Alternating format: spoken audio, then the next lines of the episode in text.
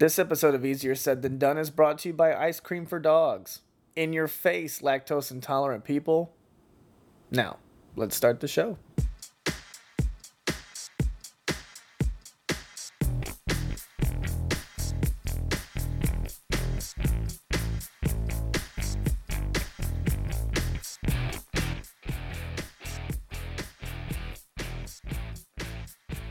Hello, everyone. Welcome to Easier Said Than Done. My name is Owen Dunn. This week, my guest is Taylor Gahm. Taylor produced a short film titled Coming Out that has recently been accepted into the Crossroads Film Festival. Hey, Grandpa. It's good to see you aren't dead yet. You mean this isn't hell? Hey, hurry up and die so I can have my room back. You know you're adopted, right? Nice. Not only does he make films, but Taylor has also performed at TED Talks, which has made Arrested Development's Tony Hale a fan. I'm truly grateful for the honor of being up here today, but I have to admit, this is how I like it. Being in the spotlight, so I can tell others who aren't in the spotlight that being in the spotlight doesn't really matter. What I personally know him from is stand up comedy. Are you messing with me, Whole Foods? Like, I know that I don't fit in at Whole Foods. Like, I already know that. Right? I look around and everyone's so healthy and so fit, and I'm like, obviously just there to steal snack food. right? There's people walking around with like a Ziploc bag full of grass clippings, like, oh man, I'm so smug and healthy. Shut up. But for a man like Taylor, being good at stand up comedy just isn't enough. It's the process you know like i have like an incredible respect now for stand-up comics and especially everybody in the scene uh, but for me like it's not like the end of the it's not like the end of the line. Like my ultimate goal isn't to do stand-up. In fact i haven't even really done any stand-up since my ted talk like six five six months ago. See, Um, that's that's what I'm having trouble with is that all I wanted to do was stand up, Mhm. and then I went to LA, and I'm like, I need to do more shit than just stand up. like what would just diversify Yeah, just be good at a lot of different things. Like I'm not even saying I'm necessarily good at stand up, but I'd like I think You I'm decent enough. I'm, I can I can handle business there, and now I'd like to to there, there's an end game I'd like to reach, and I think that um, that all my uh, all my awesome YouTube videos that that everyone should go check out. Uh, where would i uh, see those videos if i was Uh, looking you up know, is there like a url There's like a, I think there's like a website. It's like uh, I don't know. I, for, I forget what it is off the top of my head, but no i think it's owen what is it it's uh, it's something like easier said than done.com. I don't know something like Good deal. something really rolls off the tongue. you it's not taylorgahm.com not Taylor Gahm, but that is a website. That well, I guess now that you brought it up, that is a website, and you have uh, all your stuff on there, right? You did uh, well, did now your- that you brought up, yes, you did your TED talks. I did. I did a TED. is it TED Talk or TED Talks? Uh, I believe it would be TED Talks in the plural if we were referring to all of the all of them, but you did. A I just TED did one. Did it? I didn't do all of them. I did a TED. I did. I did a TED. I did a TEDx talk too, Okay. which is like the. Um, I like to think of it as the minor leagues for the the TED big show because the TED conference is like I think once or twice a year in California. Okay. And then the TEDx, there's like a ton of them. It's like a smaller kind of subsidiary. It's like sponsored but not managed by TED, if that makes sense. Okay. So, but it's it was like a huge honor. It was really cool. Uh, I did like that. a, a Ned talk. do what? Like a Ned, like Yeah. a Ned talk. Exactly. No, Exactly. that's I mean, I, when you told me that you were doing that, I was like, holy shit, like, because that that's always a trouble with me is talking in front of. Because I've seen honestly, I've seen maybe two other than yours. I've seen maybe two TED talks, and I I found them difficult Mm. to get through. Cool. Maybe because I'm just. I don't know. It's Were just, they longer ones? They seemed longer. Maybe maybe they weren't that long, but to me they seemed really long. It's probably easier when you know the person. It, yeah, that, that probably helps too. It doesn't hurt. I don't know this person. Why, Yeah. I want to hear what advice they have to give me. But uh, but yeah, yours is I out of the few and, and what Out I of the know four you've seen, out of the four I've seen, being the only person you knew of the and four that also you've seen. the only yeah. what stood out uh, to you? What was your? I love asking that. I uh, I appreciate now. To me, what made it uh, uh, what made me appreciate it more is that you were telling jokes. You were joking through the whole thing, which made it much more easy to take in than some of the other ones where they're just literally I mean literally lecturing you. Droning on with Drone- information. Right. Just all that useful information. I'm just like, ugh, get it out of here. I think that was probably like the the the most serendipitous thing about doing stand up is that I started doing stand up on a whim. I just felt really drawn, like I want to try this out, and then I got nominated. So the way that TED works is that you get nominated, you don't like ask to do it.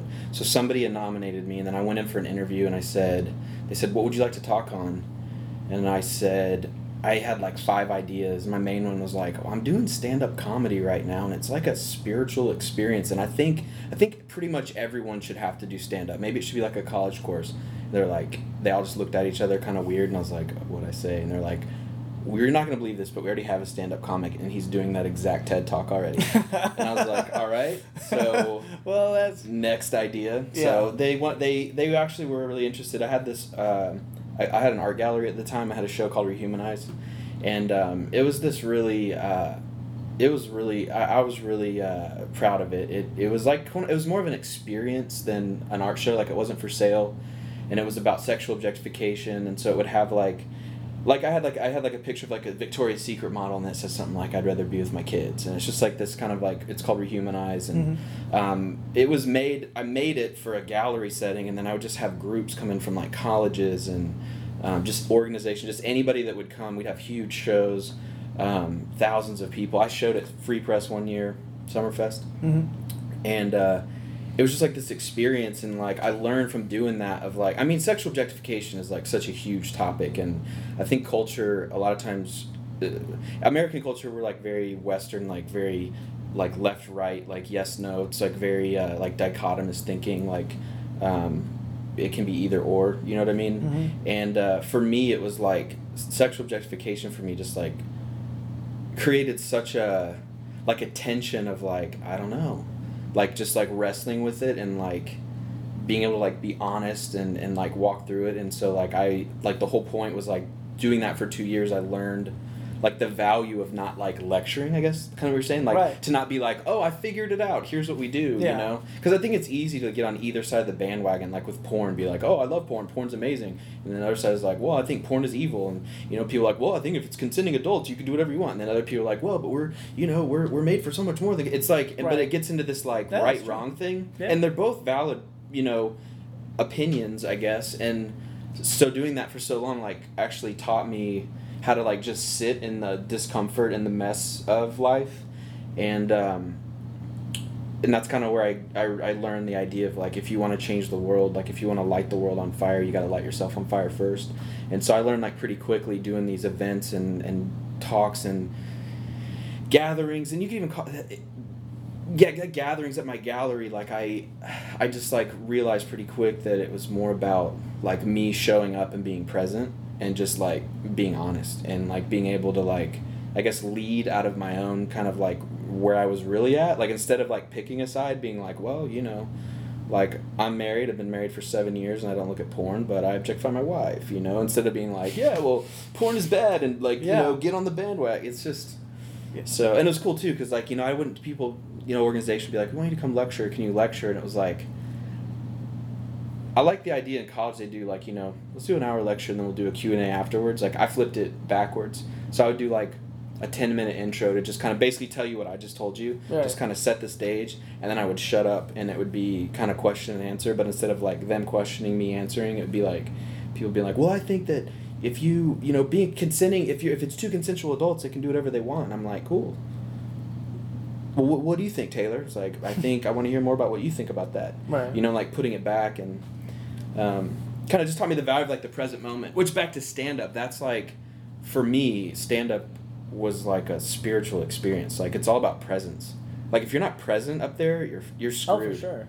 No, then see that I wouldn't be able to go up there and just talk for 20 minutes. Mm-mm. It's gotten to the point where where I need this is even this is weird for me. yeah Because there's not I'm not getting that instant response. Yep. I'm just talking in this bay. People may find this interesting. Right. Some uh, people may not find it interesting, but at least stand up comedy, I know where I stand with the audience. The audience is sitting there, and I can see them smiling and laughing. I go, I'm doing a good job.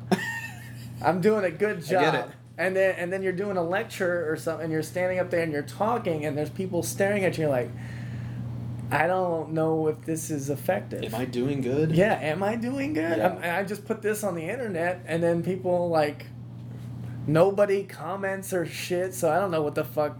Isn't it crazy?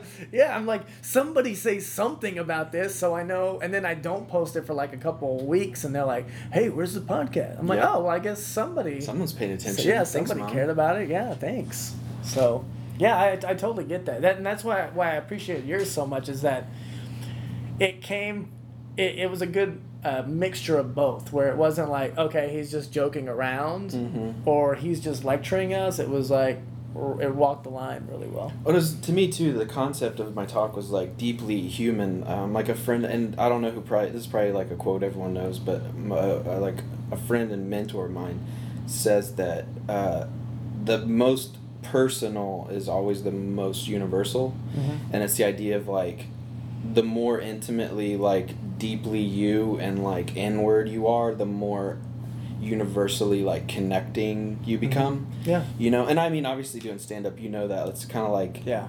i think i saw uh, matthew broussard on carson daly Mm-hmm.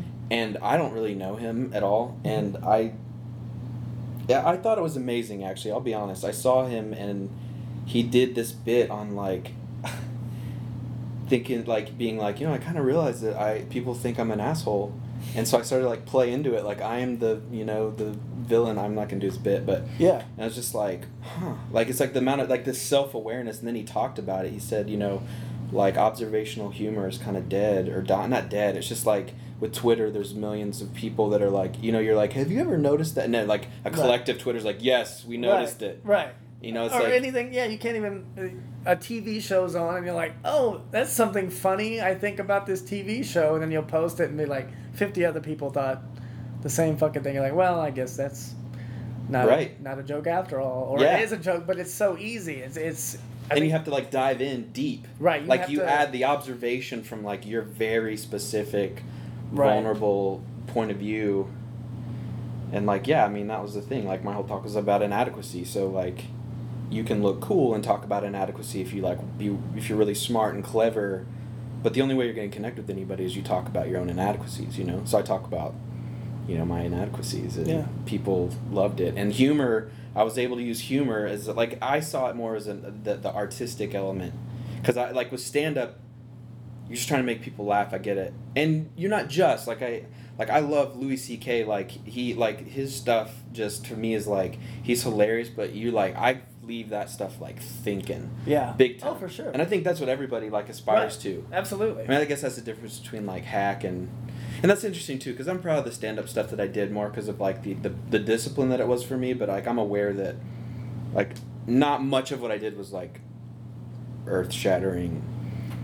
Jokes. I mean, it was funny stuff. Like Right. the two two bits I'm most proud of. Like I did a Whole Foods bit, and ultimately the center of it was about being feeling inadequate in Whole Foods, and I'm like really in tune with like inadequacy. Mm-hmm. So I basically like realized like that bit went really well, and Whole Foods like tweeted it. yeah, I saw you that. saw yeah, I that? saw. T- yeah, Yeah. Whole Foods uh, tweeted you back. and it felt really good. It felt really good, uh, and it was cool. But it's funny because I like realized like what, why, why did people connect with that? And then it like really hit me. Like I didn't even intentionally write it like that. And then I came back to it. and I was like, oh, because I'm being like honest about how I feel inadequate, and that's like very, that's like most personal, and that's why it's universal, you know.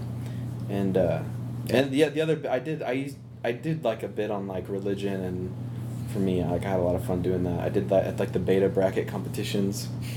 Were we ever in the same I don't day? know. I don't think we were. I don't think so. I mean, I know we weren't in the same bracket. I don't think I ever saw you there. That was fun though. I mean, like I said, I, I, try, I try not to talk about the beta bracket too much. well, you're, you're gonna delete it out, so let's Yeah, try to that- make this like yeah, this. that whole segment doesn't even. Nice. Yeah, I. uh No, that's I- and that's something I, I struggle with. I, I feel like this podcast kind of helps me a little bit. I think people kind of get to know me a little Mhm. bit better through the podcast and like all this just through all the stuff that I put out.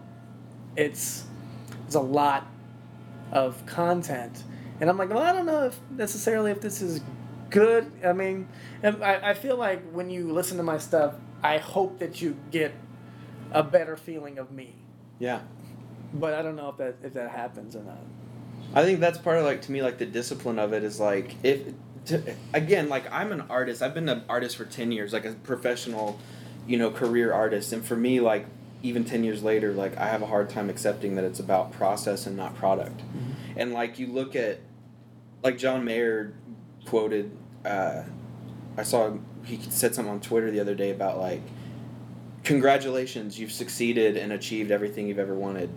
Good luck being happy you know and it's this idea of like if you're focused on the product or maybe you could say if you're focused on like the end game or you're focused on like the achievement like it's not a big enough story you know and even for me like i've always been someone who just like goes 100 miles an hour into like everything. I like fly high and fast and i've got add like crazy and i'm just all over the place. And, but even like doing like stand up like knowing it was about like the process for me like after doing the improv like two nights in a row full full rooms people laughing very hard at my stuff. I was kind of left like all right well i've done that. Like what's next? Like doing if you could give me that every night of the week Yeah. For a month uh, I, I don't know if i want it. Like and that maybe is what separates me from guys who are like really committed to being stand-ups. Mm-hmm. like i'm very open. Like i said i very much respect stand-ups that do it full time Right. i realize that i have not put the time into the craft so i don't claim to be necessarily you know like a stand-up. I'd say i'm just an artist. But i mean that's i totally lost my train of thought but i guess you get where i was going. It's pretty profound and Yeah. stuff. No, no, I, I, I know because I know that feeling because I've done, I've done a weekend. I did open or a feature for Bruce Bruce. Sold. I've never done that many seven sold out shows over the course of like three or four days. Mm. And the feeling when you get off that stage, you're just like that. That that is, that is nice. Mhm. That is not. I can do that. And then you keep doing it, but I think that's what's so nice about stand up. At least for me, to the point where I'm at right now, I'm not saying I'm a fucking anything, but to the point where I'm at, where I do the Thursday through Sunday shows, it leaves you want, you're like, I couldn't do it every night. If I did it every night, it'd be a job. Mm. And I'd be like, uh, let me go do this again. I Are you bored with your material? Absolutely. I can't handle that, man. And I- I, know a lot of the comics like, "Well, it's part of it," and it's like, "Cool, I can't. I'm not into this." It's it, it is, but I use that to my own and and see some people do get satisfied with that with their set. I have jokes that I've been doing for years, Mm. and and I hate them. it's it's almost that I hate those jokes now, but I always try and find more to add to it. Yeah. Because when, it- when I, ha- I have that joke, and when I when something comes to me on stage, I think that's part of it. Is that you do it so much that it's not even a thing anymore, and then you just start kind of freestyling with it. That, at that at least that's how I am with it. Is that I just get so comfortable with it, and I know it's going to work because it's worked two years now, Hmm. where I can just and then I'll just kind of just go off. The, I'm, I know it works, and I can go off the rails right, long enough right. And be confident enough that I know what joke comes after this because I've done it for so long that I know I can bail myself. Get out. back there. Yeah, I give myself creative, and that's how I play with it now. Is okay. I'm tired of this joke.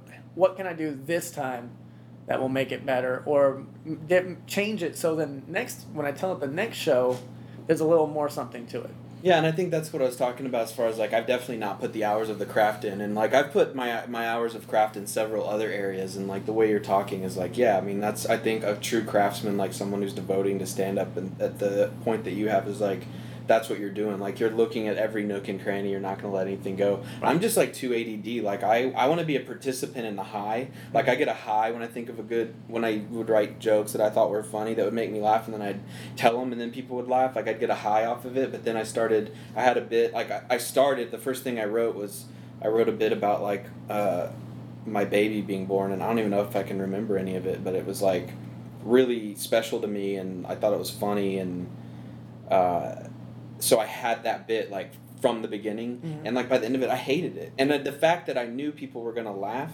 made me hate it even more because it was like skydiving when you were like it was like a tandem skydive. Mm-hmm. Like telling jokes that you don't know if they're gonna land. It's like jumping out of an airplane, like hoping your chute's gonna open. But Right.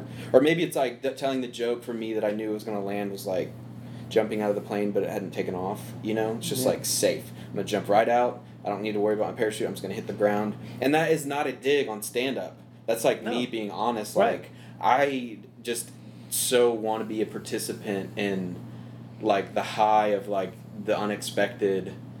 I just can't do anything for too long. I mean, you look at like what I've done with, in my career. It's like I've shot music videos I've, that have been on TV. I've shot photos for rock and roll magazines around the world. I've done, uh, you know, I've done. Uh, I own a production company for a little while. I've done obviously stand up. I've done a TED talk. I've shot a film recently. The the short. It's like I can't do anything for that long. You Yeah. know. And see, that's usually me. But for some reason, I can stick with stand up. To me, getting better at stand up, like, I love it because I do have that instant, that instant gratification where I can sit there and I get that. Like, that joke might be old, but if I throw something in and that works, just off the top of my head, oh, that is Yeah. like, oh, that's, Yeah. that's, that, oh, and I'm like, ee, like inside, I'm like, okay, now I hope the guy I can remember that, or I record it. I'm like, what was, it? what did I say? That was hilarious. What Do you that? still get nerves? Yeah. Yeah.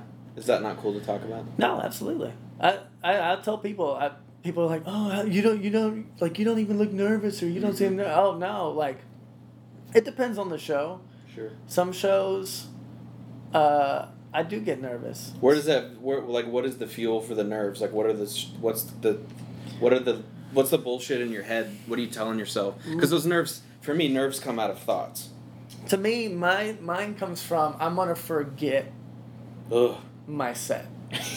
that's the worst. I'm Have you ever forgot? I have. There you go. I have, and that just validated it. So now every time I get on stage, I'm like, and and you'll see me. I, I I've done these jokes.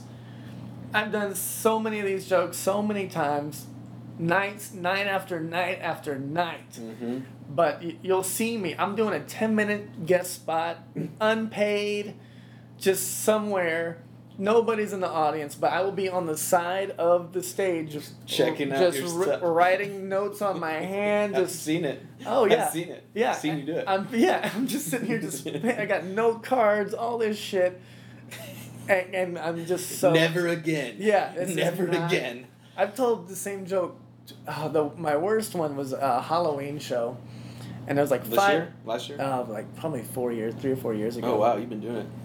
And it was a Halloween show, and first of all, people that show up to a comedy club on on Halloween are just assholes already because nobody invited them to a fucking party. so they had to fucking come to a comedy club and i and i took it i took it for granted. I took it for granted that this was going to be easy. There's hardly anybody there. They're looking for a good time you know whatever the fuck. And i ate the hottest bag of shit. You did.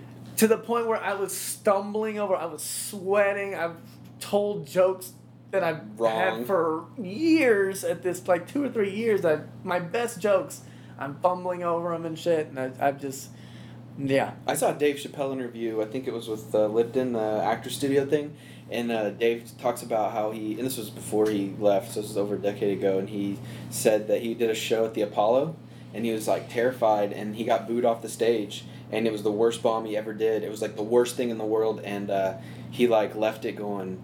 Oh, that ain't that bad, you know, and Right. and I'm like, I don't know what that feels like because I bombed a couple times. It was the worst thing in the world. Oh God, I'm just like God. I, I did that in front of people. Like, oh, it's so it's the most embarrassing thing. But but the challenge and st- the, key- the thing that keeps me going back to stand up comedy is is that I, I feel myself getting better. Hmm.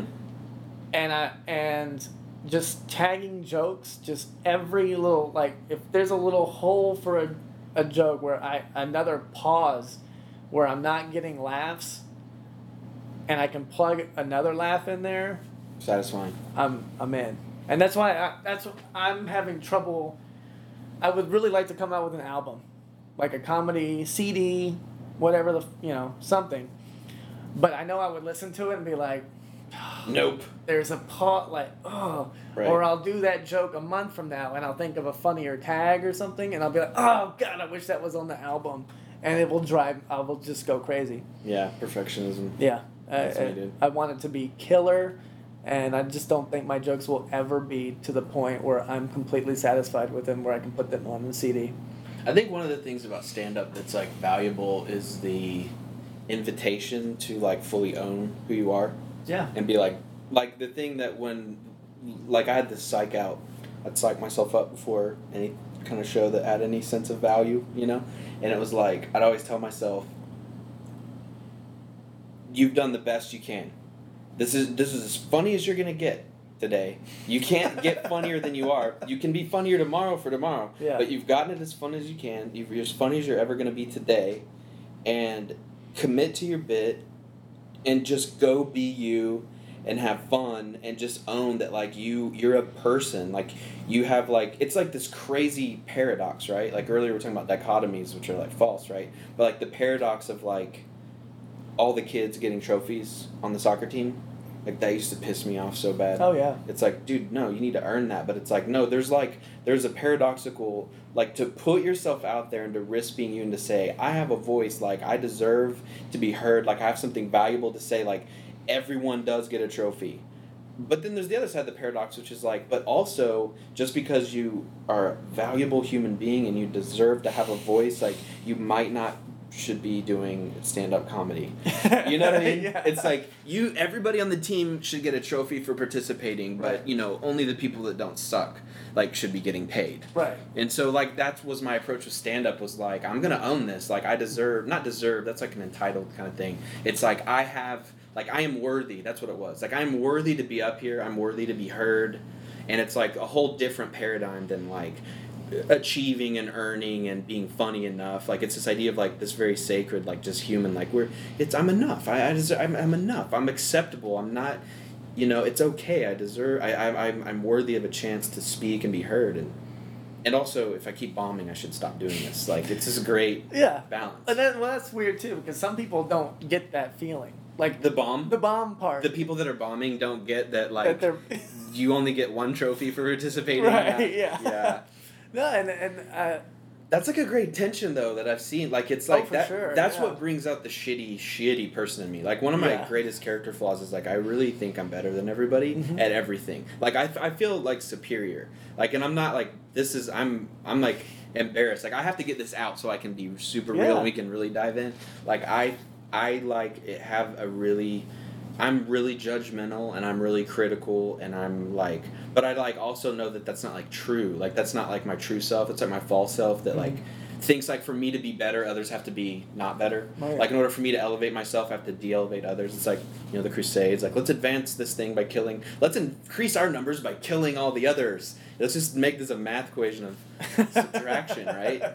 And that's not. But that like I'm like daring to believe like that's not really how that's not true like that's not like truth but it's like those are like the little things that like that's when i catch myself like my inner asshole because it's so easy like with my art and like i have like a community and a following of people that know me as like an artist not just like the small few people that know me as a stand-up and like i you know create this like persona and this reputation that i'm like accepting and progressive thinking and you know all this stuff and then i like start to hide behind that as being inclusive and i like create these double layers of like how great i am you know it's like i'm so fucking humble uh, you know humble. you know what i mean Yeah. and and it's like and then it just kind of boils down and then it the, what i'm saying is like i see like the people that are bombing every week and i'm like give up you know oh yeah. and then i'm like I'll tell them. I'll tell.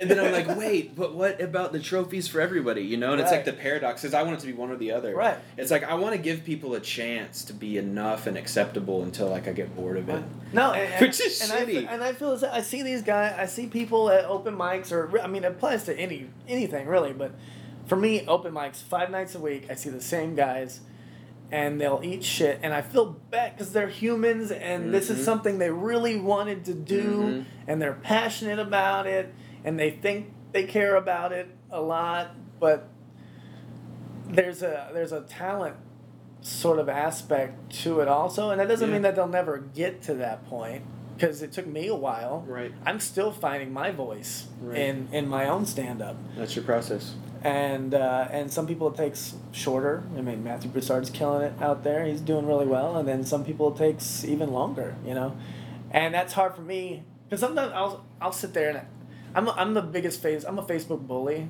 Mm-hmm. I like your Facebook stuff. Yeah, I get. I'll, I'll post mm-hmm. ridiculous stuff. I saw the one you did in Stage Timers. Well, it's something about. I, I can guess this person in two guesses. Yeah, You know? yeah. somebody was like, somebody was giving advice at a workshop about like just it's all about body language, and you're like two guesses. I know it is. Yeah. like, I'm- and that's the part of me is like yes, right. yes, you know, Right. like to put them in their place, and it's like, Yeah. I don't, I don't want to be that guy, Right. And but I- I, am. That's the bullshit filter See? I'm telling you about. I, you are the guy. At least you have the balls to say it. Yeah. I like, I feel exactly how you feel, and then I make myself feel better about myself by Yeah. like not saying it, and then like telling you like you're shitty, oh, and that's Right. like really crappy. Everyone Right. should get a trophy. Oh, and of course I'll do it on Facebook, but I won't say it to somebody's. Right. I won't say it to somebody's face. right. But no, and, and I do feel sometimes I'll, I'll I'll send that stuff out and be like, "Oh man, I feel like I feel kind of bad about that." But at the same time, it's like, no, you know what? And I'll and I'll get people from both sides like, "Man, I'm glad you said something to them because I really wanted to." And then somebody be like, "Man, that's kind of fucked up what you said," and I'll be like. Yeah, and then I struggle. I'm like, was that right or was it Well, I think that's the tension again. Like that's the invitation, right, for you to like right? decide like what do you really believe because it's like you have to own okay you don't have to do anything i have to own that i'm an asshole to get past being an asshole. Like if you try not to be an asshole you can't try and this is where i'm at in my life. Like don't you it's like what is it yoda? Like don't try just be or just yeah, do. don't do just. i've never understood what that meant but now i kind of get it. It's like if you're trying not to be an asshole you're going to be an even bigger asshole. Like you have to just be and so like part of being who you are for me is like i'm in a place right now where i'm acutely aware that i am an asshole. I'm a judgmental critical asshole. And by acknowledging that and seeing it and being open to it now in every aspect of my life i'm actually able to not be an asshole but not because i'm trying because i'm like able to like be it. You know what i mean? So the idea of like fighting it like it's it's futile. There's no point in fight being an asshole because then it turns into it starts leaking out like on Facebook, like you mm-hmm. said, and then it turns out like you having like a moment, Yeah. a YouTube moment at a club Yeah. that doesn't get forgotten. Right. Well, and and that's and that's the fucked up thing is maybe it's not even maybe I'm not in a bad maybe something shitty happened at work and I'm like you know what fuck these guys I'm gonna lose my shit today and Yeah. then hey somebody posted this and I'm gonna go crazy, and uh, and that's shitty. And you immediately feel regretful, and that's the addition by subtraction. Like I'm gonna, I'm gonna climb a rung in the Houston comedy scene by killing a few people Yeah, at the bottom. just- you know what I mean? I'm just gonna. Unnecessarily cut just cutting throats just uh, there you go. and it's so ugly to see that like i see i see it in other people you know i see like and it's not man it ain't the houston comedy scene like Oh, it's yeah. special it's human nature Oh, yeah, for but you see like the cutting biting nature Oh, sure. of stepping on people and it's like i look at that and i'm like that's so shitty and i get arrogant and i'm like you know when i was directing music videos for like for television i didn't have time to talk shit about other Right. music video directors but what's the truth I felt every bit of it. I talked shit about all those directors to my friends. I just didn't, you know what I mean? It's Right. like, and I guess that's just, that's just it for me. Is like, you know, there's like an old saying like, the stuff that bothers you about other people is the stuff is like your is the thing is are the things that are like character flaws in you. For sure. So And- is that where competition? Where does competition lie in this? I think that's a good question. I think for me, competition lies in like the paradox. I think competition and craft are kind of on the same side. Mm-hmm. It's like, yeah, we all get a trophy. Like, there's a part of me, like at, at open mics, where I'm like, man, good for you people. Oh, here's a good example. When I work out every, I don't know, once every six months, Yeah. I'm at the gym and I see fat people at the gym, and I was like, what is your fat ass doing here? Right. But know they're I the mean? ones who need it more than anyone. Exactly, and I'm like, holy shit! I almost want to go up to fat people. I don't know if they'd be offended, but I like want to go up to fat people and be like, I'm like really inspired by you. Like, Yeah. good for you. Right. It's the same thing. It's like you go to an open mic, and you know, I'm projecting my own experience, but like I go to an open mic, and I'm just like. There's this tension of like competition or whatever, and that's normal. But part of me wants to be like, "Hey, everybody, way to carpe diem." Like seriously, guys. Like let's all just can we all just stop right now and clap for ourselves? Yeah. Every single one of us. We're not at home playing video games. We're not like Right. you know uh, full blown acting out into some addiction or whatever. Which is, you know, it's like. It, and that that I don't even know what that means. Like I just mean but like out- doing something productive Right, is what I meant. Out being social with human face to face. You're taking risks. beings, Yeah. you know and it's like let's all just take a moment and just clap right and then there's like the moment of like okay but the other side of the paradox is like craft. Like i have like as an artist right and i have like a skill set of like movie making i get people you know that tell me you know like people come up hey we should like make a movie. I have an idea for a short. And i'm like the honest truth i'm like you know uh i i'm not interested because like i'm at a certain level of craft Right. and i don't want to like teach and i don't want to like throw you a bone Right. person you know it's like i want to make awesome shit with other people that make awesome shit and i want to like find a relationship i want to find people that like mesh with me and Work with instead of. it's like Jeremy Barber. Like I don't know, like dude, uh, I freaking love Jeremy. Like Yeah. uh, he, I became his, we became friends through me doing like some of the beta stuff. You know, beta stands for like the whole concept behind beta is like you know beta testing. Mm-hmm. It's like let's see if this works. That's his whole thing. And I didn't get, I didn't know that till after we became friends. But it was like his whole reason for calling it beta, and he still holds true to this. Is uh, let's just see what happens. Like that's awesome. That's a moment worth everybody stopping and clapping and being like, this guy is like creating. He's generating for our scene. Right. Like he's creating a, an opportunity for us to learn, and he gets he curates really talented people. Like he had Wesley teach, and he had like Andy come in and do a thing, and he's he's like curating and, and and like creating, and he's generative, you know. And it's like he's got you know, I don't know, 10, 15 years experience. Like he was an actor Mm-hmm. in LA and he has a great story about oh, I actually I shouldn't tell it. Uh, he's you should uh, you should uh, he's next, dude. You need to get Jeremy yeah, in here. love to have Jeremy on. You need to make that happen. I'll let him tell the story about the Jag. I think it was a Jaguar uh, commercial. It's a real. it's heard that one. Yeah, it's it's worth good, coming yeah. here. I just realized I. It's like one thing to be vulnerable and like out yourself, like come out of the closet, but it's like another thing like out other people. you Right, know? right, yeah. It's one of these things. I'm gay, but to be like he's gay. Tell his parents, yeah. Uh, uh, where were we? Uh, competition. I guess we can get back to that.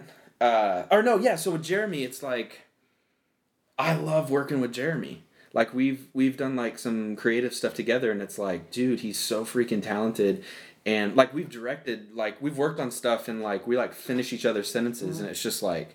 Uh, that's who I want to work with. Like Right. that's what I want to. That's like the craft, you know. I don't want to like it's like this again a paradox like i don't want to have to bring people along with me i want to celebrate it's kind of like hey y- you up and coming filmmaker like you need to eat shit on a few projects Oh, you know? sure, yeah. and the truth is i'm still eating shit too you know? Like i i just did the first short film that i ever did. I did a student short film. It was i was never in film school but i did like the equivalent of like uh, I started doing wedding videos when I started in like 2003 and then I got into like using all the gear and I made this crazy I made this abstract short film that was just so And there's great money in the wedding shit. Yes there is. That's great money. I did 25 weddings my first 52 weeks in business. I had a wedding awesome. every other weekend my first year. Yeah. It's a different time then.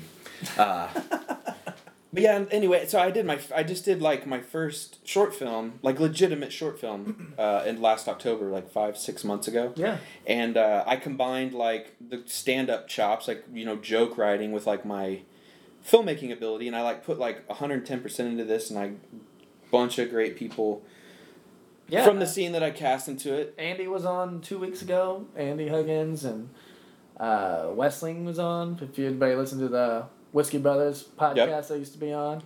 so they were in it. They were in it. Yeah. Who- Kristen Lindner. yes, she's she was in it. Bob Biggerstaff. Did you say Bigger Bob? staff. Bigger staff. I'm like uh, counting. I'm like remembering who was Yeah. sitting at the table in it. Yeah, I'm going around the Dale table. Cheeseman, Dale Cheeseman, very funny. uh, and then Robert Price, improv, Nice very improv good. Guy, yeah. Amy Burkhead, Amy Burkhead for sure. uh, Modesto Jaramillo was also my best friend. He played Esteban. okay, yeah, yeah. Yeah, he was a wild card. No one knew him, and he had everyone cracking up on Yeah. set. It was so good. yeah, he was really funny in it. Um, work my way and Sam Damaris. Oh, Sam, yeah, also from the Whiskey Brothers podcast. One, two, three, four, five, six, seven, eight, nine. I'm gonna feel so terrible if I forgot anybody from that shoot. I think that's everyone. I'm going Not- around the table. I Nine think people are fact. I know there's nine. There was eight people at the table, and then Cheeseman has like his little cameo at the end. So I had I had nine fingers there. Uh, anyway, so yeah, I shot this thing, and it's like I already hate it.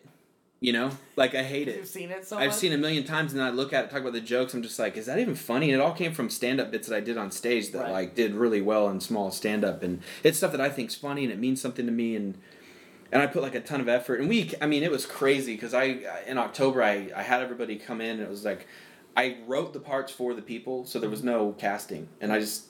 I like totally Hollywood power brokered the deal. Yeah. I was like, secrets are out now. Like I was like, dude, I think if I can get Andy on this project, Right. everyone will do it. Yeah. So I asked Andy first. Yeah. You know, and he was like, "This is great." Yeah. And I was like, "Do you think?" And I was like, kind of thinking about rewriting. He goes, "I think you should leave it just like it is," you know. And I'm like, "Okay, cool." And then like I asked Wesley because I knew him, and and then I just kind of trickled out, and I got everybody to commit. Yeah. And uh, we got together for the first, you know, re- table read, and I'm thinking I, we need like three weeks of auditions because this is like an intense like eight people with dialogue shooting like multi lot. lot of work Lots. a lot of and also like the pace Oh, for sure. and uh, so at the end of the first three hour, two, three hour rehearsal, I'm like, all right, so I'm thinking like in three weeks, and Sam's like, I'm leaving in 10 days for three months. Yeah. I was like, no way. And so we put everyone's schedule together, and we're like, okay, we can do rehearsal one, then two, dress rehearsal three, and then we shoot day four. And it was from that rehearsal to shooting, it was 10 days. No, eight days. Shit. Yeah, dude. And so I look at that, talk about the trophies for everybody, and I'm like, Right. the fact that I had acquired footage Right. eight And- days from the, yeah. that Oh, for victory. sure. Yeah. Victory. But uh and the thing for me was like I wrote this thing and I was like it's the same thing. Like I think it's funny.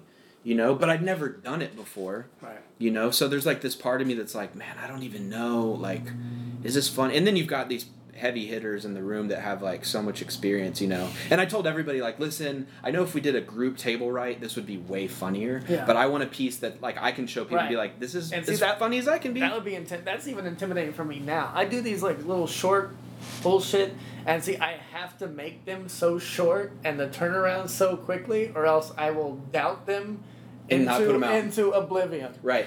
And yeah, and, and it, well, it was crazy that the people that, that came on board, like everybody was like, okay, we're in.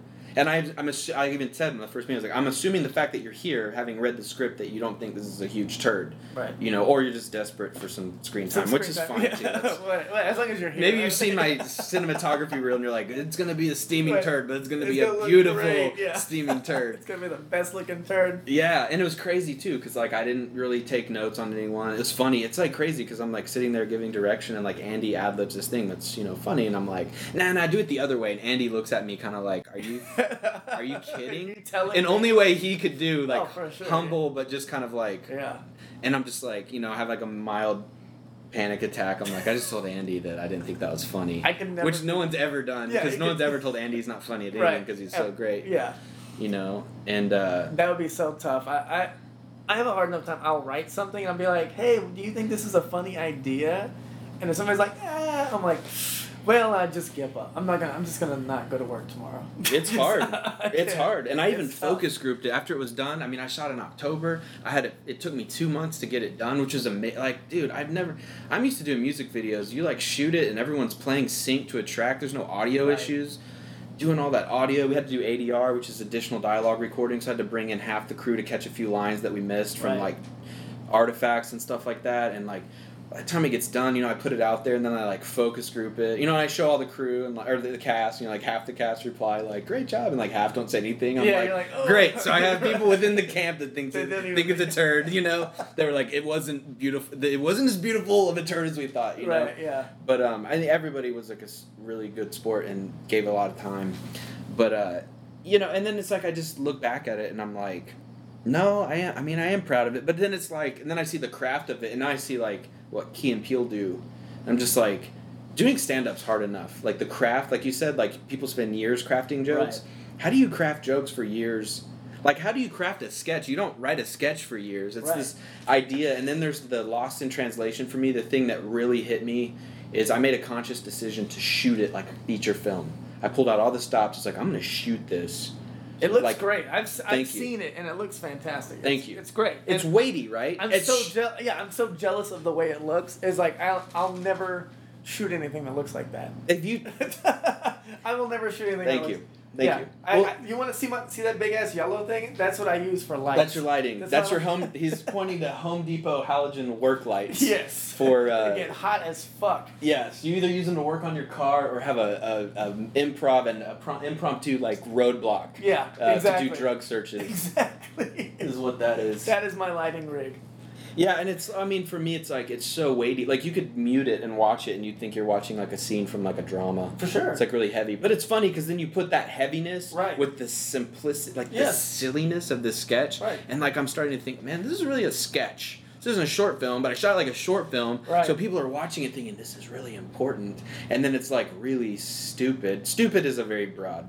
It's it's funny, it's silly, it's absurd, it's Mm-hmm. Right. dark comedy, it's absurd. It's like when somebody in an audience, somebody tells a clever joke on stage, and they're like, "Oh, that's stupid." Right, but right. you're like, "That's actually pretty That's- clever." That's a, that's a weird way to say clever. Right, right.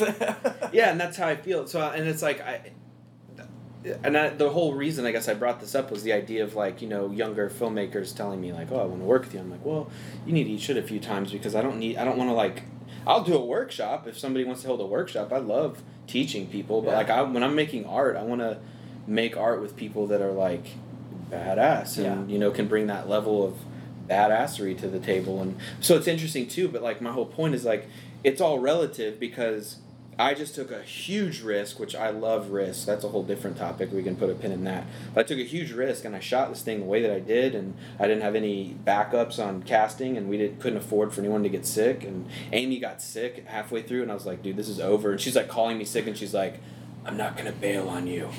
you know, that's it's like, tough. thank God. Based on those comedians, I mean, just comedians are just busy all the time. So the fact that you got all of those people in a room, Or any one of them at any time could have been like, you know what, this is not what I thought it was. Yeah. And then we're all done. Yeah. Which I think in some ways, may I don't know, maybe held it together. Yeah. If anyone did have doubts, I think, you know, and that's my insecurity being Yeah, like, no. I don't know, I think they all hated me. yeah again, comics will do that. You know, they'll be like, "What do you think about?" it? Yeah, I don't know. Yeah. Yeah, let's bail. And, Yeah. I mean, it's it's comics are very. Well, and that's- feels that way. It'll. But it's like fair enough, right? Because that's what I'm talking about. Like Right. people like, well, you know, this guy might be an established director, but it's not very funny. Yeah. But again, I'm projecting because I mean, in the end, like I said, most of the cast got back and thought it was funny, and Right. it's a it's a creative it's a process, and that's the thing. Like, so now I've done it, and it's funny. Like, and I don't want to ruin it for people that'll you know inevitably watch this once it gets off the festival circuit. Like, I'm proud of it. It was fun and it's funny, and I and then I focus grouped it right, and I did. I can't release it right now because it's in. Uh, it's like in uh, what do you call it? It's being uh, considered for like twenty film festivals, and uh, so I can only show it as part of a focus group, right? So you have to have a password or whatever. And but I, so I've had like I've showed like a hundred people, and like the overwhelming response is like, dude, that's really funny. I didn't see that coming. It's really good, you know. Yeah.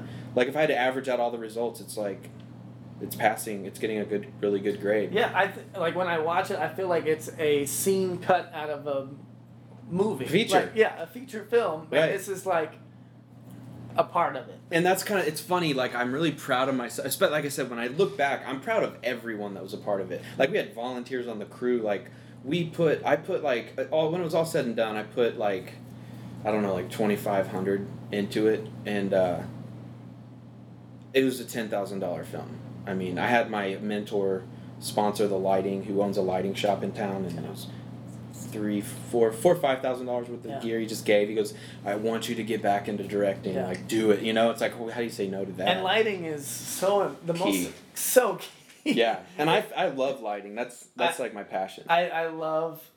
I'm so bad at it, and I don't have the money. I mean, like, to get a good rig, it costs. Mm-hmm. Some, you know, to really not. I I have no formal training at all. It's like here's light. I need more light, so here's lights, and then well, that's the power of collaborating with people, though. You know, yeah. that's like that's like the whole point. And it's funny too, because that so now once this is all done, it, it's like I don't ever want to do anything like that again. I learned so much from it, and that's really I think where it's taken me now is like my TED talk is so me. Like that's what I Yeah, want to do. sure. Imagine a short film with that being like the For essence. sure. And I realized that actually, uh, I think I'm more of a drama guy, and that's really like where I want to move into. Like, I think I'm funny enough to where if I'm being like I read Robert McKee said something about you know that is. He wrote the book called Story. He's like a screenwriting guru. You should read it, and all your listeners, everyone should read it. It's called Story. It's incredible, even if you're not a storyteller. It's principles of storytelling, unbelievable. Um, and he talked about profundity, the like profoundness, uh, is the punchline of drama, and it's like, oh, okay, yeah, like I'm into that. Like I like this conversation like is like it. Like I want to talk about shit that I care about and that's Mm-hmm. like means something to me, and I want to tell those kind of stories Yeah. that are seasoned and salt and peppered with comedy, Right. To keep the vulnerability. Exactly. Yeah. No. So like that's like you know the journey, and I had fun, and it's cool too because actually I didn't get into South by Southwest, but I got into Crossroads. So I've submitted to ten, no, fifteen or twenty festivals. I'm about to submit to ten more, because I'm just doing it as the money comes available. I've spent like th- over a thousand dollars submitting to film festivals. I hate that. Shit. which is Oh, I crazy because I don't uh, being in the headspace of not knowing how I feel about it every other Right, day. and, but you're I'm putting you're money in it? putting Money What? Into it. Yeah. But it's cool because so I've only heard back from two festivals, and I'm, so I'm batting five hundred. Yeah. and the, and it's cool to see people respond to it and i think this was the longest answer ever but that's where i classify in you asked about like competition. It's like it's a perfect example. It's like it's one thing to risk yourself and make a film and say hey i did the best i could with what i had but then you add craft in and like well i also am uh, i'm an established director with credits and achievements and like a track record that says like it or not, uh, this is what I'm known for. I'm I am empirically proven with statistical data of human beings that have viewed my work and bought art from Yeah. bands and stuff that I've worked with. Like apparently I'm doing something right. You know, like uh, I don't know. I'm just like going off the rails. But isn't that. isn't it the weirdest thing? I've noticed it since I've started putting things on YouTube. I'm obsessed, and even my podcast. I'm obsessed with Numbers? seeing numbers. I Yeah. love seeing, and I, and I, I talked about it briefly on the last one on, on the outro. Is that I don't think people understand how much each with each number of listens this goes up. I'm like, yeah, oh, dude, I'm on that with my TED talk. yeah. Seen I'm like that. 43, 4,374, and like every day I'm like 4,375. yeah. And what's interesting. I write it down so I can remember. I do I go, "That's how screenshots. many?" Yeah. You write it down, you're an idiot. I do Yeah, screenshots. it's a screenshot. there I am, that arrogant Way more out of me. advanced, yeah. yeah, that's. I mean, and that's like a, that's an interesting thing too. With like, yeah, man. Like I, I'm I get so obsessed with wanting more, Oh, for sure. and I'm like. I think that's like the enemy of presence. Like I believe that pr- like presence is the hardest thing in the world for me, but like being present, you know, like even like in this conversation, like it's it's like doing stand up presence like we talked about, but like Yeah. even in like everyday conversation, like presence is like so important and like so hard and like there's this thing about like is ever since I did my TED talk, it's opened it up in new ways because I've had music videos get hundreds of thousands of views, mm-hmm. and it's like, yeah, but I mean that's okay. I know I did a good video, but when I'm humble enough, I could say you could probably shit the bed and do a crappy video, and the band's name is going to get a certain amount of views no matter what. Right. That's Right. yeah. So the TED Talk was the first thing I've done with exposure that was like I really believed in. Like I've done a lot of stand up sets that I couldn't care about, like a lot of dick jokes and telling people I was gay because I thought it was just funny. You know, not that that's good or Because you know bad. people will be like, oh yeah. You know, I talk about like I do a set about like my wife and my kid, and then thinking you know me being gay or whatever, and it's like it was just like hack comedy. I'm trying to get my feet wet, just Yeah, seeing like just seeing- seeing what happens. Yeah, but like this TED talk was like, if I die tomorrow, like I hope that's my legacy because it's like, it's like thirty four years of like cumulative experience, you know, and. uh but it's funny what I what I'm saying with like the presence thing is that I find myself wanting more people to see it, to connect with more people, while I've got people in my community wanting to connect with me, and I'm like, no, no, I don't have time. I'm too busy. Yeah. Almost literally too busy looking at my computer screen to see if I have more people that want to connect with me. I'm sorry, I can't connect with you in person. I've got a I have a computer screen that's telling me all these other humans, and so I have this like this new thing where it's kind of like I don't think the internet's real. Like I'm starting to like get in the frame of mind of like being present is to understand that like I have everything and everyone I need in my life right here. And you know, it's funny. I heard this guy Shane Hipps is like a, a thinker. He's he he talked about he's like a theologian, and he talks about community in terms of like virtual community, right? And so like what we're talking about YouTube hits, this is virtual community, Mm-hmm. and he said this brilliant thing that virtual community that the problem with virtual community is just that it's virtual, it's almost but not quite, Right. you know. And so that's kind of where I'm at. It's like really interesting, like. Brene Brown did this, and you should look her up. Um, she did a TEDx talk, and it was about vulnerability. Mine was about inadequacy and she did this talk on vulnerability and the story is that right after she did it she felt totally horrified that she was she was vulnerable in her talk and she's a scientist like an academic and uh, the next day she called the TEDx Houston people and she was like seriously like contemplating like wanting to break into their office and steal the footage and delete it Yeah. delete it Yeah. And she went viral. She got 10 million views on that. And I'm like, you know what? That's what I'm not because I wanted to break into Ted the next day to edit the video for him to Right. get it online, you know, because I wanted the 10 million views. Right. And it's, it's crazy because I've had people reaching out to me that see my talk from all over the world, like wanting to connect with me. And then Yeah. I'm like giving them time, but not the people in my community. Mm-hmm. And it's weird too because I'm also real. It's like it's so hard to connect with people virtually. It's so hard Right. to do that. Yeah, somebody will leave a comment on one of my things. I'm like, thanks for watching. You're like, well, What? Yeah, Yeah, what does that mean? Like, what is that? yeah. a And I had like Tony Hale, uh, Buster Bluth from Arrested Yeah, Development. Yeah, I saw that too. Yeah. Yeah, do you, f- he saw my TED talk and like, you know, and I'm like, yeah, I want to hang out with you, man. Yeah. Like I want to real hang out with you, and it's like, and then you start, and then you know you start playing those games of like, again like the paradox of like competition and craft versus like just participation. It's like, well, I want everyone to matter, and I want to connect with everyone, but I kind of want to connect with Tony Hale a little bit more. More, A little bit, a lot yeah. more, you yeah. know? It's really that's mainly where my connection. pretty much all yeah and it's like that's part of me just like you know it's part of like that being honest and so i'm trying to like just kind of scale it back and uh just be present present to like what's you know what's right here and what's right in front of me. And that's why i guess getting back to it stand up to me is like a conduit. It was like a it was a discipline for me to like get in touch to learn to, to learn presence and owning and participation on a whole new level. And i've learned it with the short film and the ted talk and with the stuff i'm working on now. It's like art that's to me the joy of being an artist. Like i don't make art to just make cool shit. Like my art connects me to myself and it's pretty incredible boom Wrap it. Wrap it up. we got it. yes Yeah, actually, that's damn near perfect. yeah it is dude thanks for having me on Yeah, thanks for for being on, man. That's Yeah. awesome. We'll This have to great. do another. We didn't even hit half the. Sh- this is always happens. Always do right. part two Yeah, for sure. And there you have it. Thanks for listening, everyone. Check out Taylor's website, www.taylorgahm.com. Also, you can check out my website, easiersaidthandone.com. Watch all my sketches and dumb stuff I put on the internet. Like, subscribe, add me on Twitter, blah, blah, blah, blah, blah. I'll see you again next week, guys. This is Easier Said Than Done. And until next time, I'm Owen Dunn. See you later.